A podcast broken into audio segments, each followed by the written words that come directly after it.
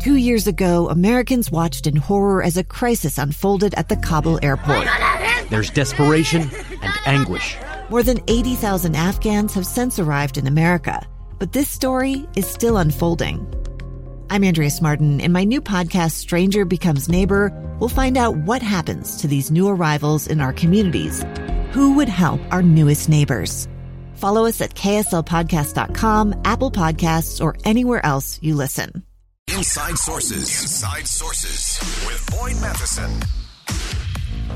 We're about a month away from Utah's primary elections, June 28th, and always trying to look at what would candidates do uh, in office. And really pleased to have join us on the program today. Jake Hunsaker, of course, is running in Utah's fourth congressional district, and he joins us now to talk about some of the news of the day and looking at uh, what I think is always the critical thing. What are you for? What does the vision look like? Uh, Jake, thanks for jumping on with us today.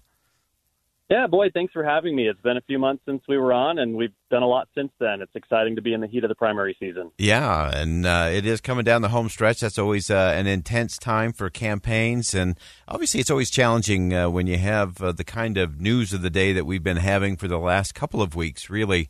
Uh, and it always gets us thinking. Okay, let's kind of project it forward. What uh, what does this look like? how would things be?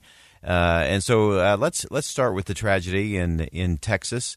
Uh, if you were in the House of Representatives uh, on the floor of the House, uh, what kinds of things would you be looking at? Uh, what kind of conversations would you be leading uh, as it relates to uh, that kind of tragedy? Yeah. Well, first of all, I have to express that my heart is broken and just completely goes out to the community in Uvalde and to the families that have had their homes shattered in the last few days. I'm from a large family myself, as are you. I have 75 nieces and nephews, and they're all completing their school years right now. And I cannot fathom the evil that would cause a crisis of this proportion. And uh, so I just wanted to express that. I know all of us are feeling the heaviness of this moment. What it comes down to, to me, is that for far too long, we've had politicians whose entire platform is being against their opponents and very few people putting forward a vision of what needs to happen. And it is clear to me right now that we are in the middle of a crisis of humanity.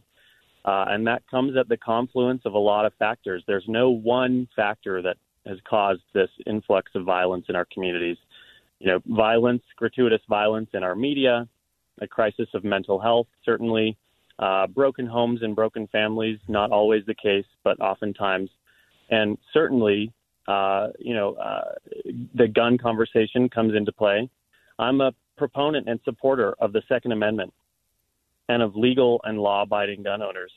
Uh, but I also am a proponent that uh, uh, of not just saying no and ignoring the problem.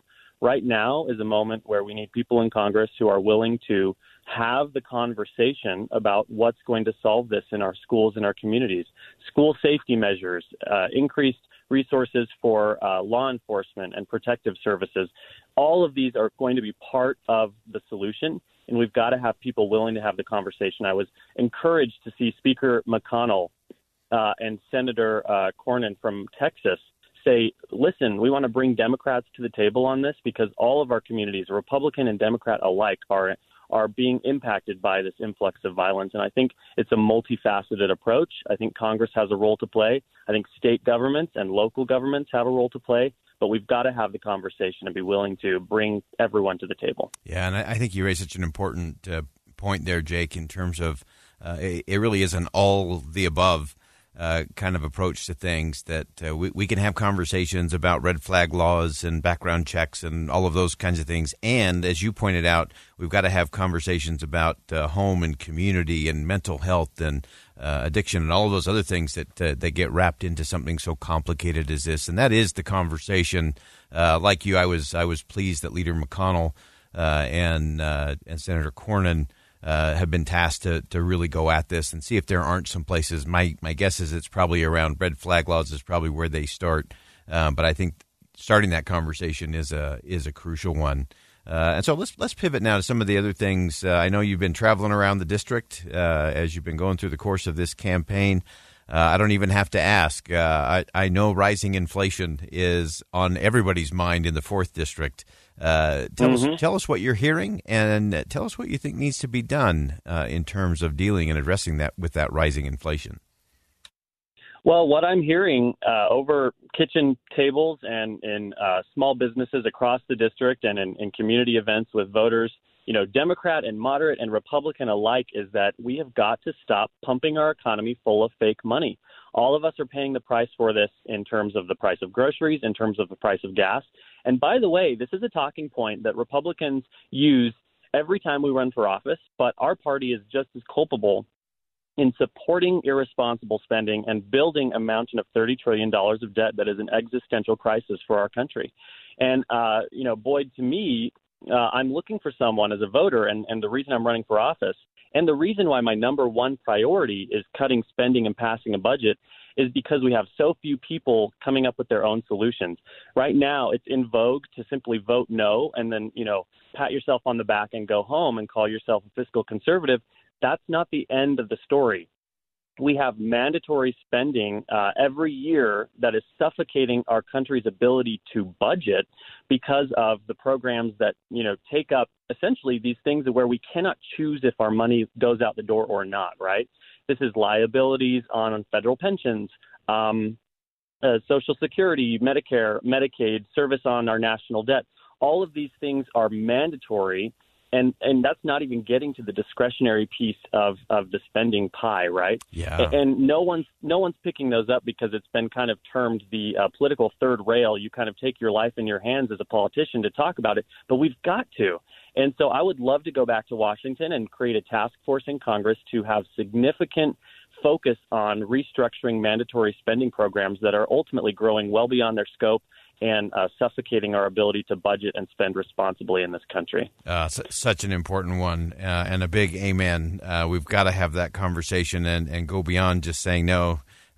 It's not just the no conversation; it's the vision of uh, of what comes next. I want to sneak in one last question, really quick, with you, Jake, on uh, because of, because of your background, you bring something really unique uh, that would be in Congress in terms of your private sector work, uh, doing analytics and operations for Fortune 100 companies, a lot in the tech sector.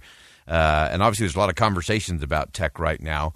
Uh, what are the kinds of things you would look to engage in as it relates to, to big tech, uh, tech if you were uh, there on the floor of the House? Yeah.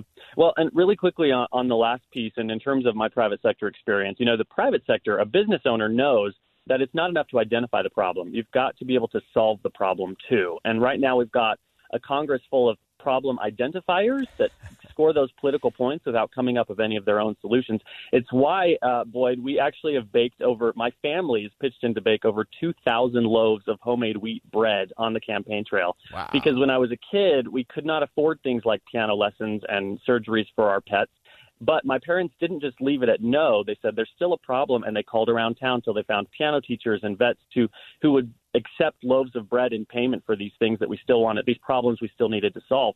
And so we want to be the party of you know homemade bread solutions in Washington, and that comes to, of course, it comes to tech. Uh, we have uh, limitations in terms of uh, you know, the influence that the private sector can have in the public uh, uh, public discourse, and we need to have serious conversations about that. But it's not enough to rail on big tech.